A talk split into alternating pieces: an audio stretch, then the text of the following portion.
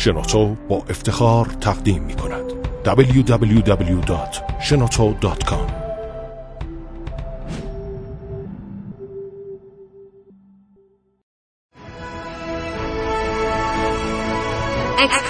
کاوشگر.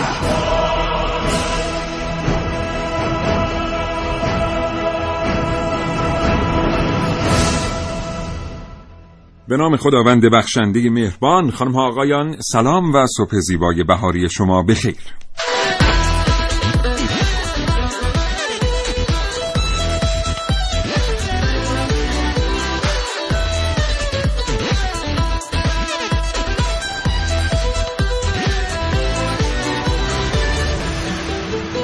کاوشگر رو میشنوید از رادیو جوان.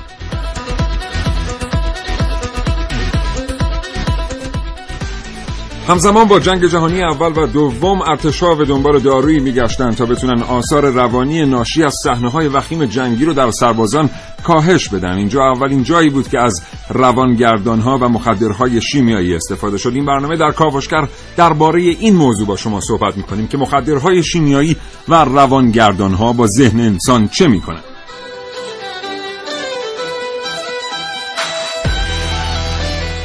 همونطور که گفتم در ابتدا دولت ها تصمیم گرفتن تا از مخدرهای غیر شیمیایی استفاده کنن اما قیمت این مخدرها اینقدر زیاد بود که نمی‌شد ارتش ها رو باهاش تغذیه کرد. بنابراین باید به دنبال موادی میگشتن که بهشون اونها رو با قیمت بسیار پایین در آزمایشگاه های بسیار ساده تولید کرد.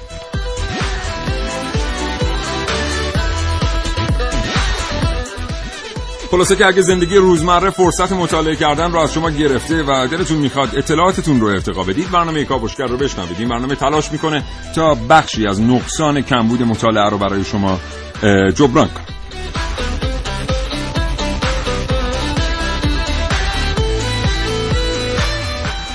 کاوشگر دات رادیو جوان دات آی آر. خب حوالی سال 1893 بود که ژاپنی ها ماده به نام متامفتامین رو ساختند. این ترکیب باعث می شد که سربازها احساس انرژی بیشتر و شادی بکنن. متامفتامین در زمان جنگ جهانی دوم توسط ژاپنی ها آمریکایی ها و آلمانی ها به طور گسترده استفاده شد. اما وقتی که جنگ تمام شد داروی مازاد باقی مانده در ارتش وارد بازار سیاه شد و بسیاری از ژاپنی ها تجربه کردن استفاده کردن از متامفتامین و در طول دو یا سه سال اونقدر آثار مخرب ماده بر جای گذاشت روی مردم که مصرف اون تولید اون فروش اون و جابجایی اون در کشور ژاپن و بسیاری کشورهای دیگر ممنوع شد. این برنامه با شما در مورد روانگردان ها و مخدرهای شیمیایی صحبت می‌کنیم و در صدر همه اونها متامفتامین که در بازار به نام شیشه شناخته میشه.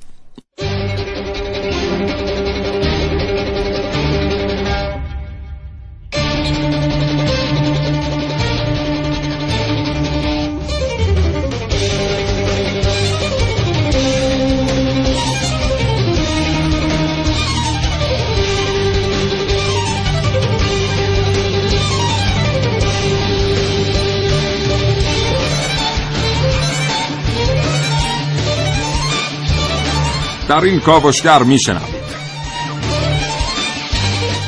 تا لحظاتی دیگر در استودیو دکتر علی فرهودیان روان پزشک به ما خواهند پیوست در مورد آثار زیانبار استفاده از مخدرها و روانگردانهای شیمیایی بر مغز با ما صحبت کنند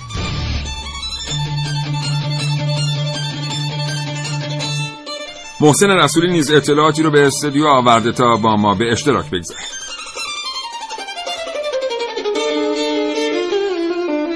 کاوشگران جوان برنامه کاوشگر خانم ها ملیه رشیدی و عارف موسوی هم گزارش هایی رو تهیه کردند که در فرصت مناسب تقدیم حضور شما دوستان شنونده خواهد شد.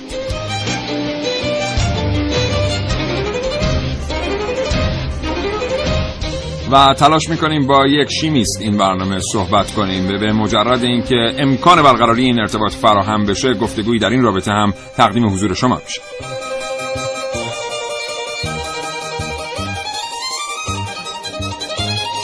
و در نهایت من سیاوش اقدایی این برنامه رو تا ساعت ده صبح تقدیم می کنم به شما علاقمندان به دنیای علم و دانش.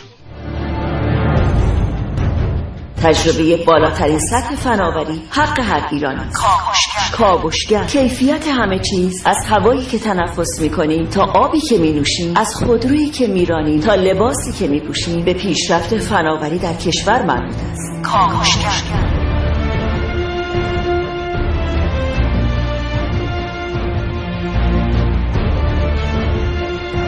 مطالبات شما را از جامعه علمی و سیاستگزاران پیگیری می کنیم. همراه ما باشید با کاوشگر.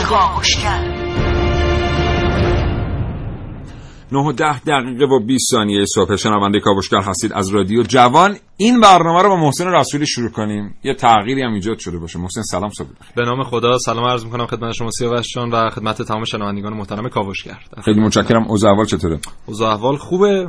و امروز صبح چه خبر؟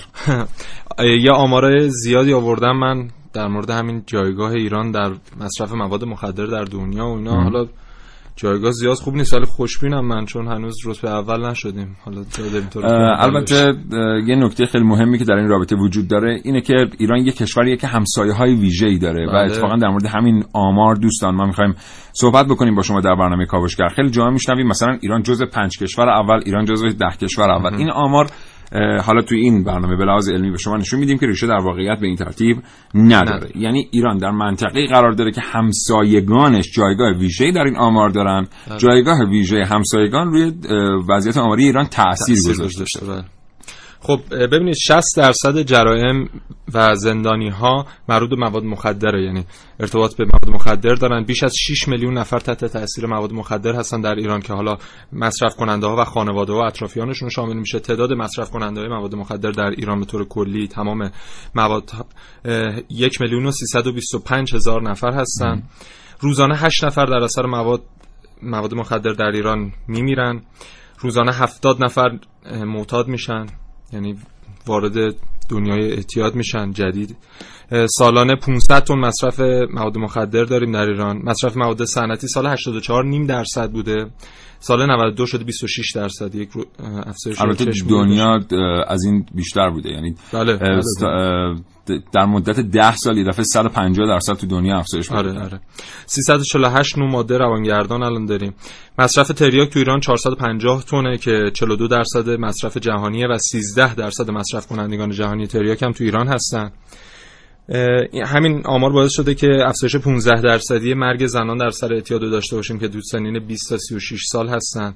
میانگین سن معتادا در ایران الان 20 ساله که قبلا 23 و نیم سال بوده که کاهش پیدا کرده سه چهار سال. و اینا هست حالا در مورد همون رتبه ها اون چیزایی که الان هست میگن که ایران در مصرف شیشه رتبه پنجم داره در جهان که فاینانشال تایمز فاینانشال تایمز هم یک گزارشی به مناسبت پایان سریال بریکینگ بد که در مورد آره. همین شیشه بود منتشر کرده که گفته آمریکای شمالی رتبه اول داره که در این قاره مکزیک بزرگترین کارتل مواد مخدر رتبه نخست رو داره بعدش امریکا بعدش چین بعدش تایلند و بعدش ایرانه بله. بعد دوم جهانی در کل مواد مخدر انواع مختلفش هستیم که رتبه یکش مربوط به افغانستانه و رتبه سومش هم مربوط به پاکستانه. درجه بندی مصرف انواع مواد مخدر در ایران به این صورته که رتبه یک مربوط به مخدرهای صنعتی و روانگردان‌ها رتبه دو مربوط به هروئین و رتبه سوم مربوط به تریاک. بله بسیار خب البته دیدید که اون ماجرای همسایه تو این آمار داخله آره. یعنی افغانستان و پاکستان. چون این آمار رو دوستان شنونده منطقه‌ای می‌گیرن. یعنی خیلی مرزهای کشور رو نمیشه درش دقیق محاسبه کرد. این آمارها بر حسب منطقه مثلا شما میشنوید یه دفعه چهل درصد تریاک در این منطقه به خاطر حضور همسایه های ماست عموما. به خاطر اینکه اصلا ما کشت این محصول رو به این صورت در ایران نداریم. 9 و 13 دقیقه و 59 ثانیه صبح. همچنان با کاوشگر همراه باشید. آقای دکتر فرهودیان هم به ما میپیوندن.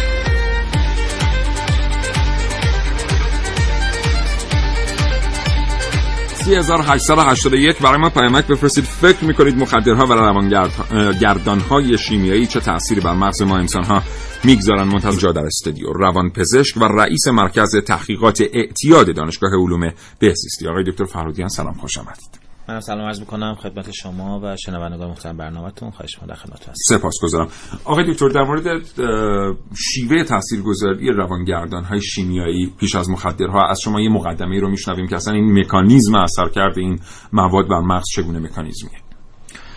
ببینید همه مواد به طور مشترک یک مکانیسم واحد دارن.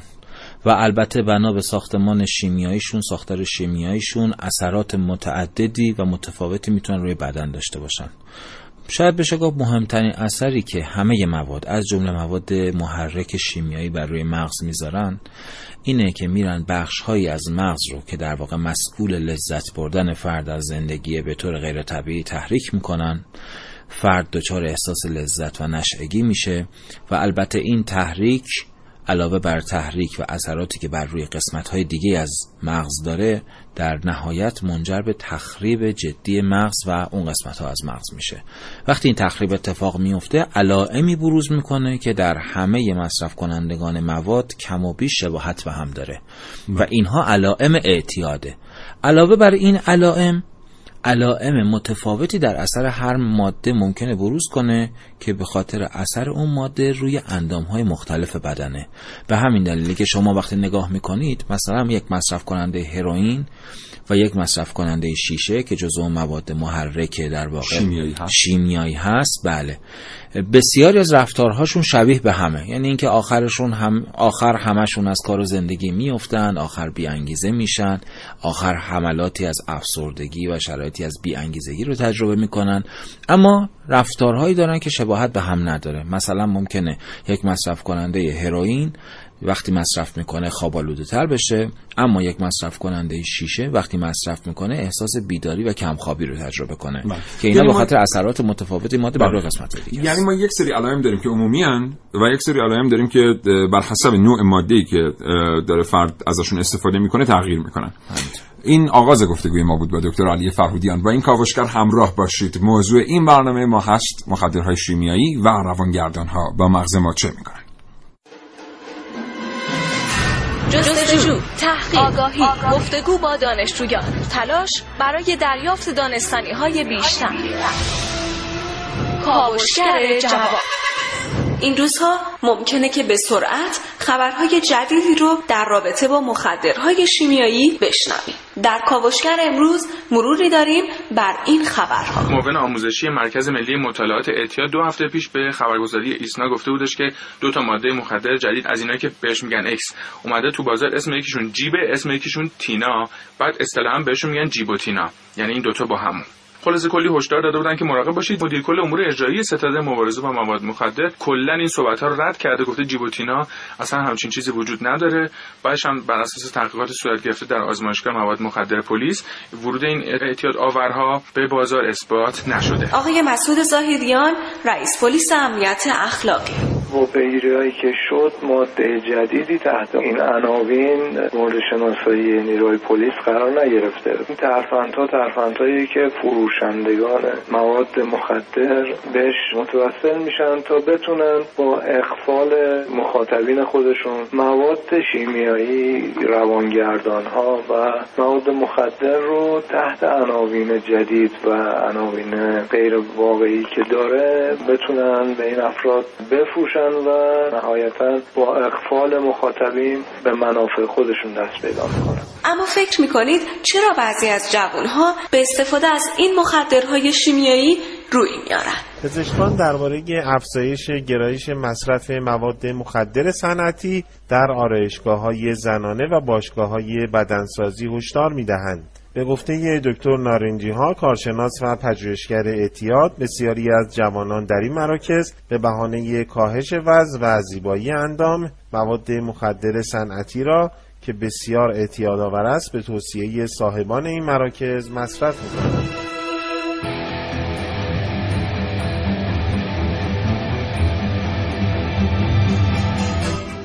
گزارش من رو در این بخش کوتاه در رابطه با مخدرهای شیمیایی شنیدید. عارف موسوی کاوشگر جوان.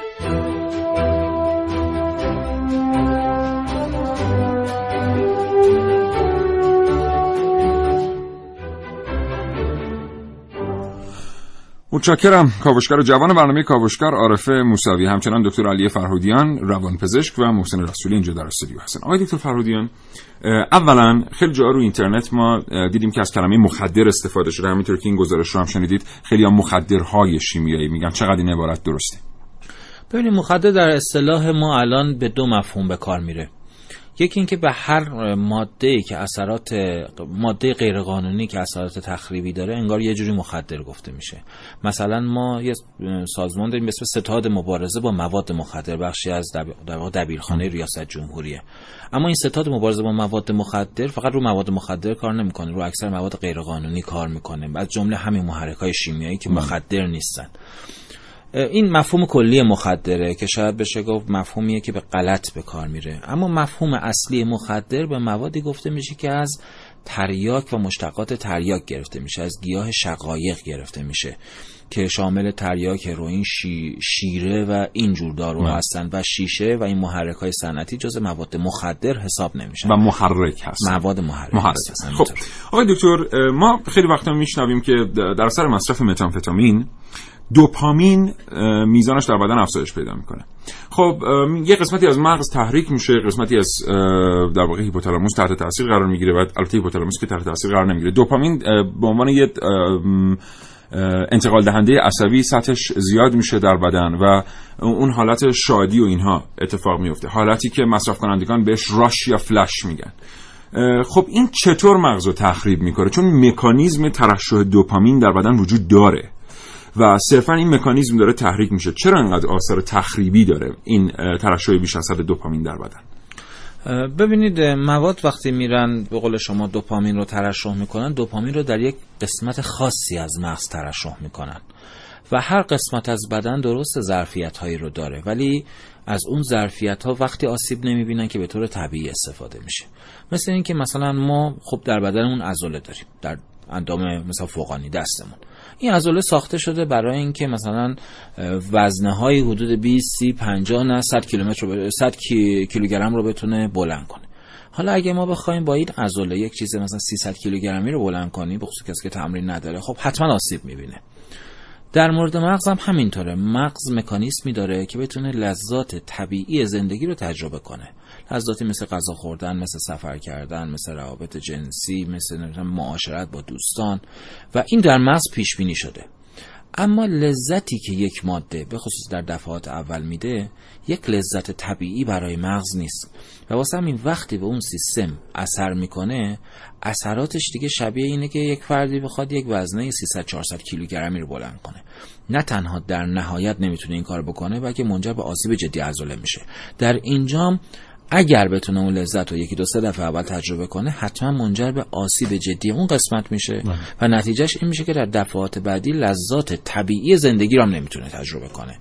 مثلا فردی که اعتیاد پیدا کرده در اثر مصرف یک ماده خیلی لذت بخش دیگه لذت کار، لذت بودن با خانواده، لذت خوردن غذاهای خوشمزه هم تجربه نمی‌کنه. و در نتیجه شما می‌بینید که برای مسائل لذت بخش طبیعی زندگی دیگه تلاش نمی‌کنه. انگیزه ای به خرج نمیده و اونا رو رها می‌کنه و واسه همین روز به روز شروع به پس رفت می‌کنه. در واقع این ناشی از یک آسیب مغزیه. بله. خب دونستن در مورد مکانیزم مغز و اینکه این محرکات با ما چیکار می‌کنن خیلی مهمه. اگر یک درصد خدایی نکرده خدایی نکرده کسی ممکنه در معرض ابتلای به این بیماری قرار گرفته باشه به اندازه کافی دونستن ممکنه نجاتش بده. محسن رسول من یک مطلبی در مورد مواد صنعتی مخدر صنعتی جدید یا محرک به قول دکتر می‌خواستم بگم. حالا چیزایی که تو بازار میگن هست تایید و تکذیب نشده ولی حالا حرف بر اینه که وجود داره. یکیش ماده کروکودیله که از نمک حمام بهش میگن که از مشتقات که ترکیبش از بنزین تینر نقاشی جوهر آها. خب. آره خیلی بد ترکیبش.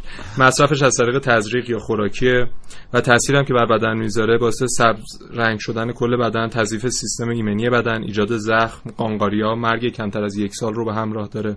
نام علمیش دزومورفینه و از سال 2002 در سیبری و خاور دور. شروع به استفاده شده و تا سال 2011 حدود 100 هزار نفر تو روسیه معتاد به این ماده بودن که 65 میلیون دوز آمار که گرفتن بوده و تاثیرش هم 20 برابر قوی تر از مورفین و 5 برابر قوی تر از هروئینه. آقای دکتر.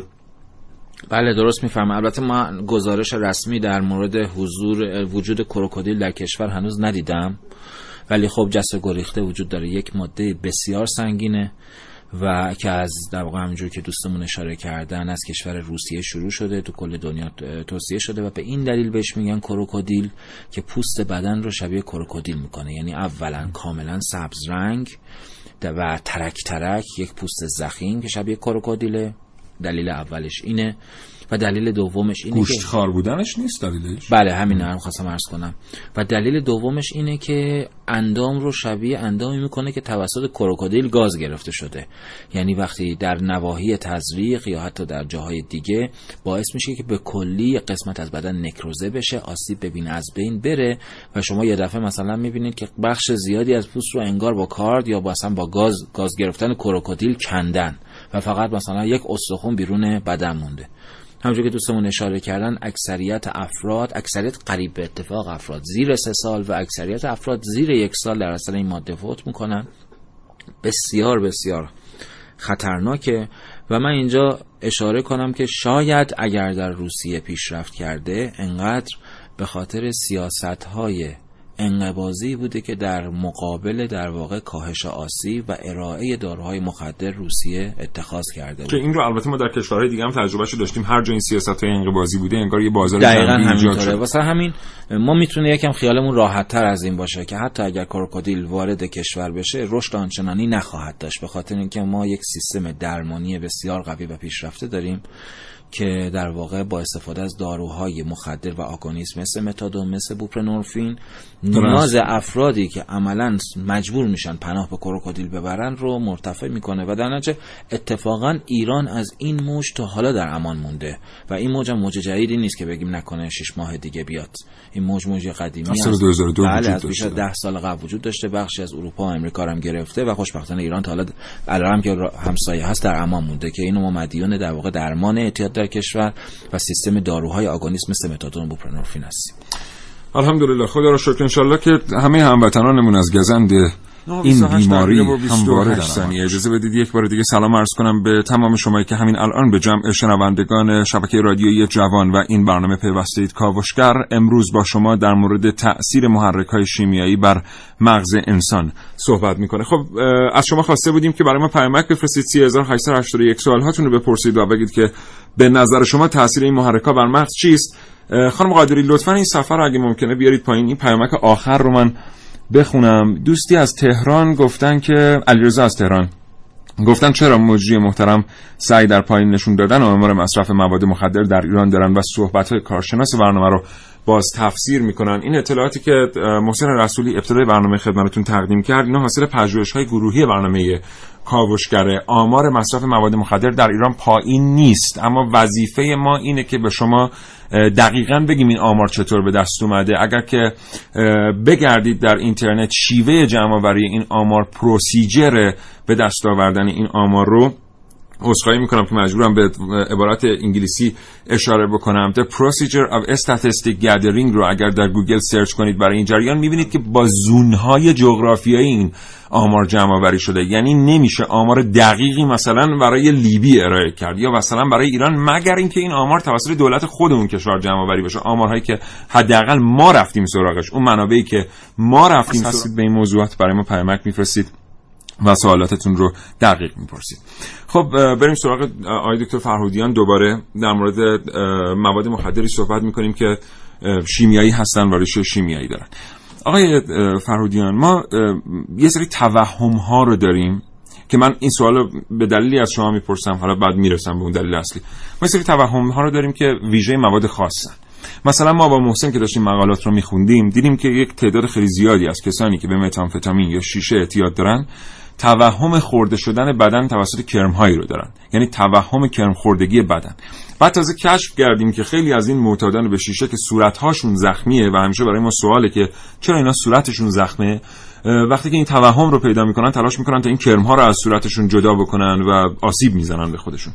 چطور یک فرایند بیوشیمیایی در مغز منجر به یک توهم تصویری این چنینی میشه؟ اونم واحد برای یک ماده. برای مغزهای مختلف. ببینید اصولا فرایندهای روانپریشی که حالا در عموم بهش جنون گفته میشه یا این هزیان یا توهم ها اصولا در اثر اختلالاتی که در مغز اتفاق میافته. یعنی ما هر دریافتی که از دنیای بیرون داریم هر فکری که سراغمون میاد هر حسی که سراغمون میاد اینا اتفاقاتیه که در مغز داره میفته و ما اون رو در دنیای بیرونی حس می‌کنیم. نور وجود داره در بیرون در شکی نیست. اما مغز پردازشش می‌کنه. مغز به ما ارائه میده و مغز به ما میگه که وجود داره و ما اونطوری حسش می‌کنیم. اون چیزی که ما درک می‌کنیم نور نیست. ما پیامد یک اتفاق بیوشیمیایی مغز رو به عنوان نور بله دریافتمون رو از نور در واقع به شکل یک فرایند شیمیایی با قول شما بیوشیمیایی در مغز حس می‌کنیم. حالا اگر در این فرایند بیوشیمیایی نقصی ایجاد بشه طبیعتا ممکنه حتی وقتی تحریکی وجود نداشته باشه مغز اون رو حس کنه و به فرد گزارش بده. مثلا ما گزارشات متعددی داریم برای فردی که پاش قطع شده فرد احساس می‌کنه که کف پایی که نداره می‌خوره بیماری فانتوم. بله کف پایی که نداره می‌خوره. چرا؟ خب به خاطر اینکه اون قسمت عصب یا اون قسمت از مغز داره تحریک میشه. وقتی تحریک میشه و خارج رو گزارش میده. در مورد مواد محرک و مواد شیمیایی این اتفاق به طور خیلی نگم حالا خیلی شایع ولی به طور شایع و بسیار شایع تر از شرایط معمول اتفاق میفته یعنی فرد احساس بهش میگن فرمیکیشن احساس خارش احساس تحریک در نقاط مختلف پوست می‌کنه. دقیقا مثل زمانی که پشه یا مگس یا یک به شما کرمی داره زیر پوست یا روی پوست در واقع حرکت می‌کنه. فرد چون این احساس رو داره و اصلا نمی‌دونه که این احساسش درست نیست هی شروع می‌کنه تلاش می‌کنه که اون رو خارج کنه و به این دلیل بخش هایی از صورتش رو یا هر قسمت بدنش رو ممکنه بکنه تا اون حشره رو خارج کنه خارج کنه.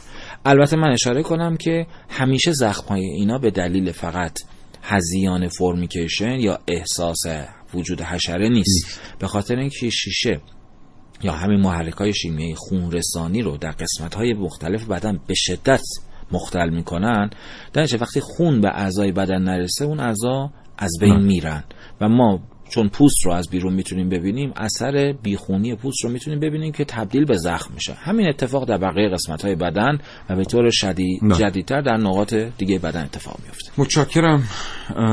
یه فرصتی بگیریم از خانم شهره شایان بیایم ادامه تحقیقات محسن رسولی رو بشنویم. دوستانم دوستان خوبم دنیای محرک های شیمیایی و دنیای مخدرها دنیای زیبایی نیست عذرخواهی می‌کنم. اگر که بعضی از واقعیت هایی که این برنامه کاوشگر به اونها می‌پردازه شنیدنشون حتی چه رسد به تصور کردن و تجربه کردنشون. بسیار تلخ.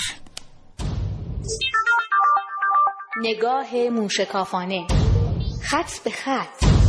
زیر زربین در کاوشگر جوان.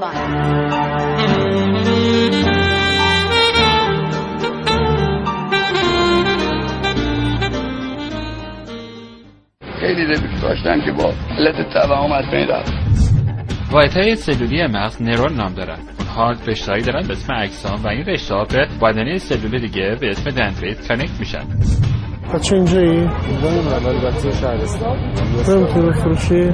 شما تو بودی در موردش بهش کنم بستن بچه کجایی؟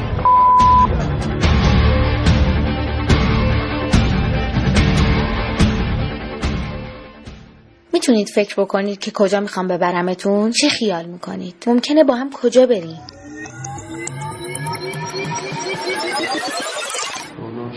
دو سال تو بازار بود بچه ها میکشیدن رفقا یه سری چیزایی می‌گفتن خوبه اله هست فلان انرژی میده می‌گفتن یکی خواب نمیری نمی‌دونم بیشتر به کار می‌رسی هوشیاری بهت میده انرژی بهت میده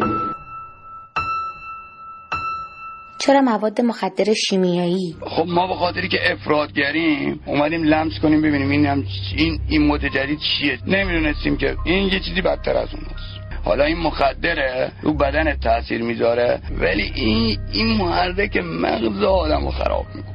این تعادلی از خودت نداری. توهمش توهم بینایی بود. توهم بینایی مثلا من فکر می‌کردم روبروم برادرم باشده یا پدرم یا یکی از آشنات روبروته. باش وای میسادی صحبت می‌کردی یه دفعه میدی اصلا برادری وجود نداره. امکان داره هر لحظه دیوار خودتو بندازی پایین. چون محرک رو مغزته من من معتاد که من مغز نداشتم. کاوشگر جوان ملیه رشیدی.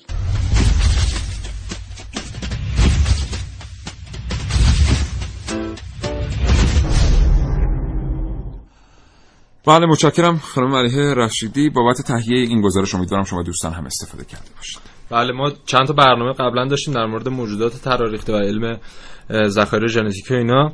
دیدیم که حالا در بحث مواد مخدر همین وارد شده و اومدن ماریجوانا رو به صورت تراریخته بلایی سرش آوردن که ماده به نام گل ازش حاصل شده که حاصل شاهدانه و ایناه.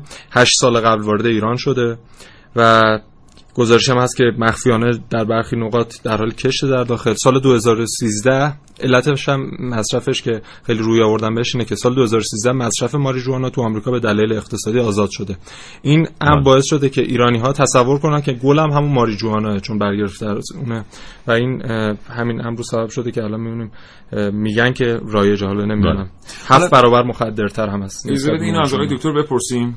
هرچند که من یه سوال دیگه داشتم ولی خیلی مورد خیلی مورد خوبیه آقای دکتر انگار یه ساده انگاری در مورد یک سری مواد الان رایجه یعنی ما در مورد گل که صحبت می‌کنیم در مورد حشیش که صحبت می‌کنیم انگار نه انگار که اینا هم مخدرن. یعنی بعضیا فکر می‌کنن که نه با وجود مخدرها و محرک های شیمیایی که دارن اون آسیب رو به بدن می‌زنن. این که اصلا موضوع خاصی نیست رو می‌تونه یک تفریح خیلی ساده در نظر گرفته بشه که به هیچ عنوان اعتیاد آور نیست و آثار تخریبی بر مغز نداره. واقعا چه اتفاقی میفته در اثر مصرف همین مواد؟ ببینید ماریجوانا و هشیش خب موادی هستند که گیاهی و اعتیاد و در اکثر نقاط دنیا به عنوان گیت وی دراگ یعنی مواد دروازه شناخته میشن موادی که فرد وقتی اونها رو تجربه می‌کنه وارد در واقع اون فضای اعتیاد میشه. انگار دروازه اعتیاد رو عبور کرده وارد فضای اعتیاد میشه. اعتیاد آوره و از اون بدتر اینه که معمولا زمینه ای میشه برای مصرف سایر مواد سنگینتر.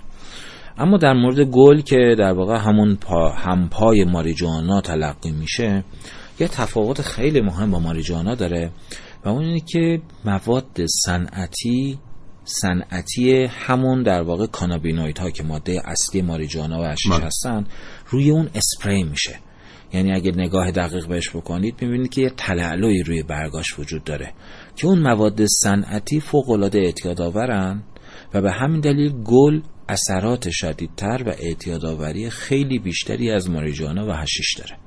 اما در نهایت همه اینا اعتیاد آورن. هرچند که اعتیاد مثلا هشیش یا ماریجوانا طبیعتا به اندازه تری... به اندازه هروئین و شیشه نیست. ولی در هر حال آثار تخریبی بر مغز رو داره حتما. و این موضوع استفاده اول استفاده دوم استفاده دهم استفاده صدم چیه؟ اینکه کدومش نه من مثلا تا ده تا استفاده این اتفاق نمیفته تا 15 بار. نه من فقط شب امتحانم مثلا دارم این کارو می‌کنم. ببینید همیشه مصرف مواد یا هر رفتار دیگه اینطوری شروع میشه. یعنی فرض فرد فرض فرض فرض بر اینه که یک رفتاریه که از ابتدا چون خطراتش رو می‌دونه تصمیم کنترلش داره و چون تصمیم به کنترلش داره می‌تونه کنترلش کنه.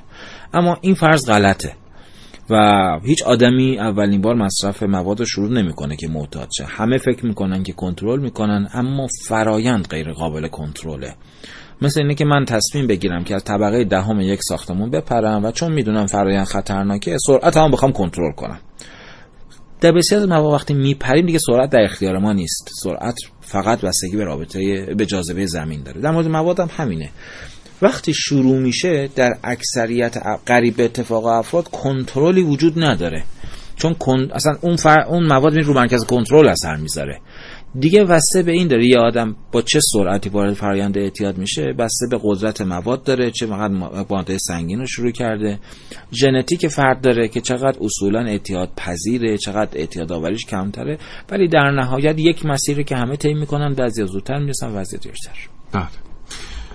خلاصه که تفسیر نکنید موضوع رو. اگر واقعا دلتون می‌خواد تصمیم درستی بگیرید مطالعه کنید. ببینید که تاثیر این مواد بر مغز شما چیست و آیا اصلا بعد از اینکه مصرفش کردید کنترل ذهنتون در دست خودتونه یا در دست یک فرایند بیوشیمیایی که اصلا شما بخواید تصمیم بگیرید که یک بار دیگه تکرار می‌کنید یا خیر.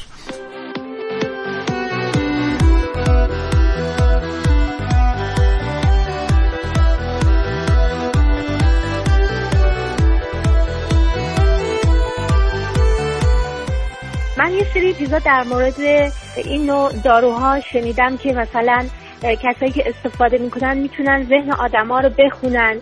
یا برای تقویت حافظه بسیاری از محصلا استفاده می‌کنن یا اینجور مسائل. اما در دراز مدت و به مرور زمان آثار مخرب و زیانبار خودش رو نشون میده و باعث میشه که اصلا اون کسایی که این مواد شیشه یا اینجور چیزایی رو مصرف می‌کنن تا مدت ها اصلا حتی اسم خودشون رو فراموش می‌کنن و خیلی موارد بیشتر از این هم پیش اومده. حالا خیلی هم میگن حتی برای رژیم های لاغری هم استفاده کردن. اما واقعا خطرناکه و نباید استفاده کرد. با تشکر مجدان هستم از کرمانشاه خدا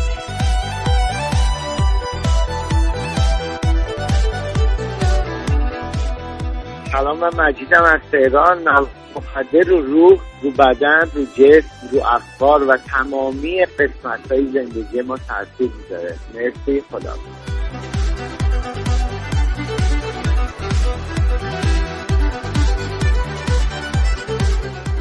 تأثیری که مواد برای مصرف کنندگانش می‌ذاره معمولا غیرت و غرورشون رو به حد صفر میرسونه و دنیا رو متفاوت از جوری که مردم عادی می‌بینن اینا تصور می‌کنن و اکثرا عاقبتشون مرگ زود هنگامه ممنون از برنامه خوبتون. هادی منصوری هستم از خانه کربان روستایی به هوا متشکرم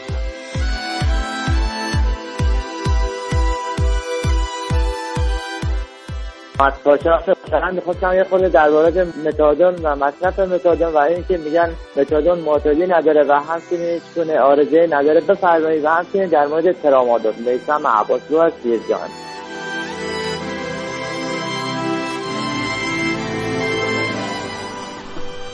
نه و 43 دقیقه و 57 ثانیه صبح. من سیاه و شرقی هستم. کاوشگر رو میشنوید. آقای دکتر فرهادیان در مورد تلفنم.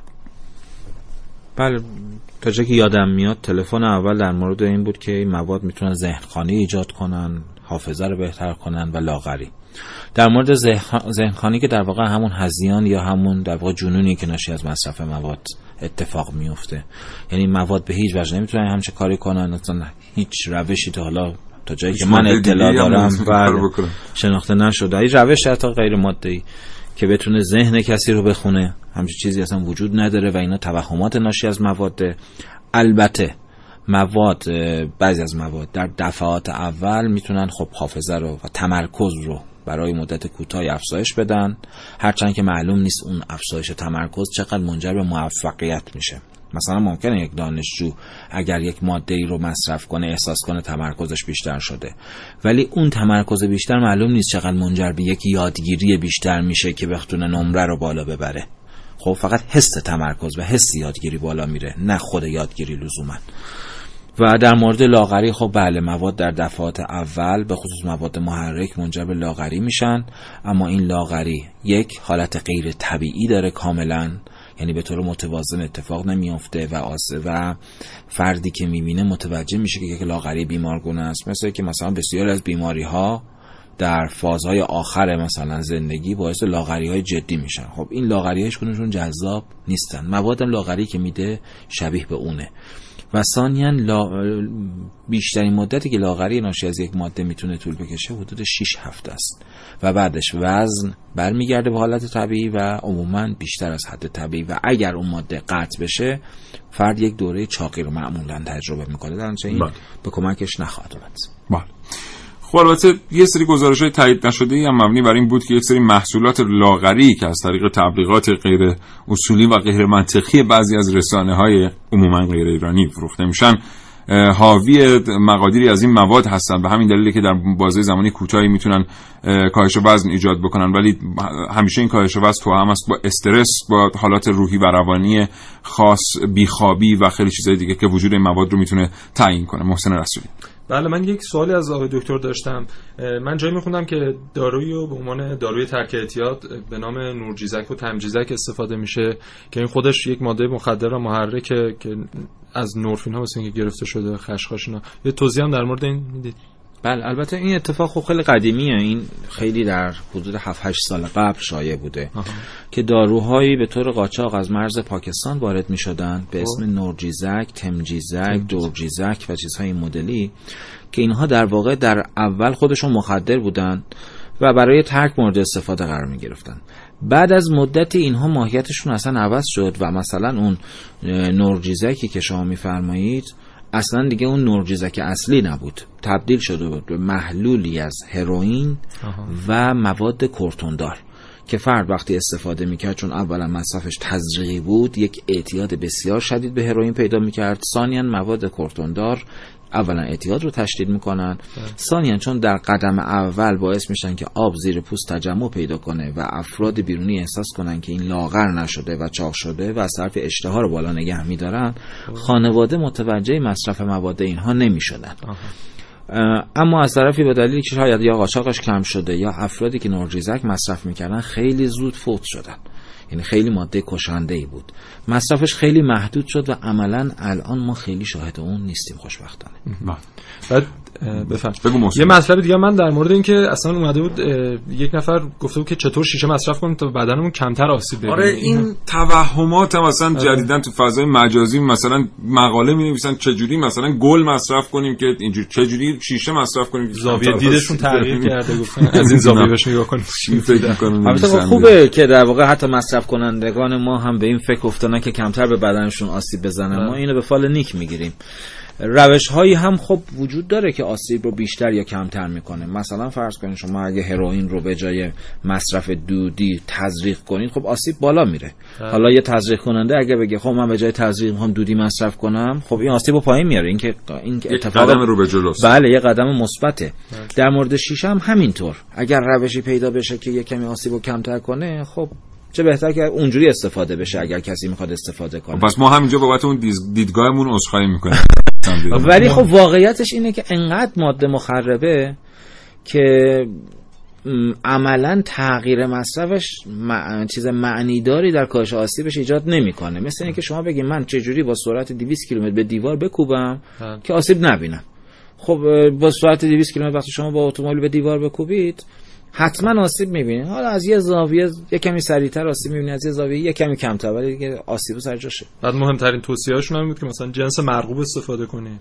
از خوب بخوابید و نظافت پایپتون هم رعایت کنید همیشه متاسفم واقعا متاسفم. نظافت پایپ خوبه البته. نظافت پایپ خوبه. حداقل اینه که عفونت های دیگه از اعتیادشون چیزی کم نمی‌کنه ولی حداقل اینکه مبتلا به بیماریهای مثل سل بشن یا بیماریهای عفونی منتقله و اینا خب اینا رو کمتر می‌کنه و این ارزشمند. یک سوال کوتاه دیگه من بپرسم ببخشید.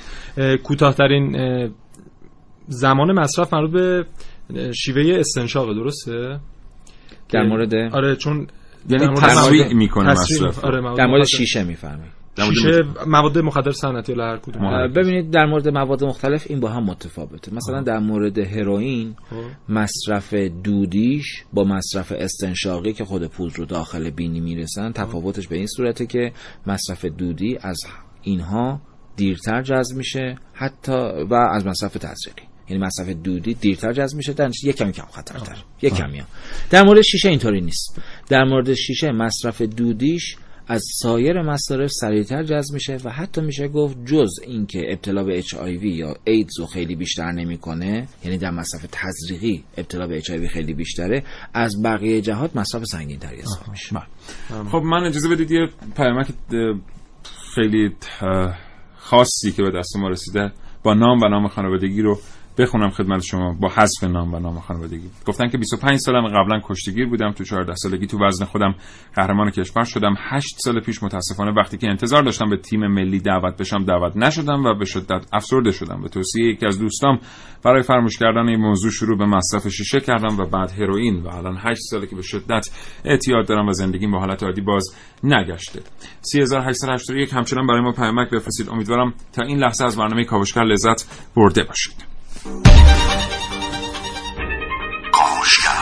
کاوشگر. پاسخی به تمام سوالات دانش کاوشگر از ها تا اعماق زمین.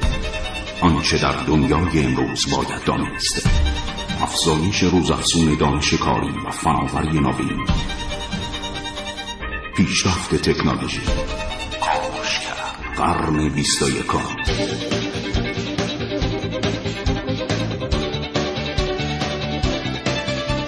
کاوشگر دنیای محرک های شیمیایی و مخدرها بسیار دنیای باوری است. اگر فرصت دارین یه تحقیقی در موردشون بکنید. اکیدا توصیه می‌کنم تصویرهایی که در این رابطه بر روی دنیای مجازی مجازی هست رو نبینید. به خاطر اینکه باور کنید ما دیدیم تاثیرات روحی جدی روی ما گذاشته آسیبی که به ظاهر افراد می‌رسه آسیبی که به ذهن و به مغز می‌رسه و در مجموع اتفاقاتی که بازخوردهای اجتماعی رو رقم می‌زنه خودش خیلی وحشتناکه. یعنی واقعا چقدر خوبه که همه ما در مورد این مواد بدونیم آقای دکتر فرهودیان یه سوالی برای ما اومده. این سوال چند تو چند تا پیامک اومده. خیلی سوال کلیه ولی خیلی این سوال می‌پرسن. می‌خواستم نخونمش ولی نوشتن که آیا شیشه رو میشه ترک کرد؟ بله حتما. بله حتما. از بله حتما به این مفهوم نیست که خب فعلا ادامه بدید هر لحظه, هر لحظه تصمیم گرفتید خب میشه ترکش کرد. به, هیچ وجه. بسیار کار سختیه. کار سخت از این جهت کار سختیه که معمولا مصرف کنندگان مشارکت کافی در درمان ندارن. وسوسه های مصرف خیلی بالاست. علائم جنون یا به قول شما توهم و هزیان اتفاق میفته. و میزان تخریب اجتماعیش خیلی بالاست. واسه همین مثل اینکه شما بپرسی که از یک چاه 200 متری میشه درآمد؟ میگم بله میشه درآمد. ولی خب به این سادگی هم نمیشه درآمد. در مورد شیشه هم همینطوره. اگر فرد انرژی و وقت کافی بذاره و انگیزه و اراده کافی یا پشتکار کافی بهتر بگم نه اراده کافی انگیزه و پشتکار کافی داشته باشه حتما موفقیت حاصل میشه یا به احتمال زیادی موفقیت حاصل میشه. اما اینکه بگیم که نه خب حالا بالاخره ببینیم چیه بعدم می گفتن میشه ترک کرد بریم حالا بعدا به راحتی ترک می‌کنیم واقعش واقعیتش اینه که ترکش کار راحتی نیست. و در عمل ما می‌بینیم که اکثریت آدم هایی که مصرف شیشه رو شروع کردن علی‌رغمی که بسیار تلاش کردن که ترکش کنن ولی همچنان مصرفشون ادامه داشت. بله. متشکرم. خب فرصت تقریبا تمامه. محسن. بله.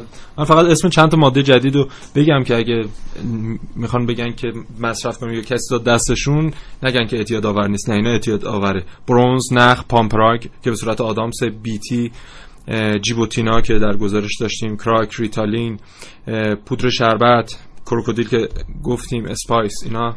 اینا اعتیادآوره دوستان. چون اسمشو زیاد نشنیدید اگر جایی پیدا می‌کنید فکر نکنید اگه اعتیادآور بود بیشتر میشنیدید. اینا اعتیادآوره و استفاده کردن ازش بسیار خطرناک. متشکرم جناب دکتر. خیلی ممنونم که تشریف آوردید. خیلی لطف کردید. با شما خدافظی می‌کنم. محسن همینطور متشکرم از تو و خدافظ خواهش من خدافظ خدافظ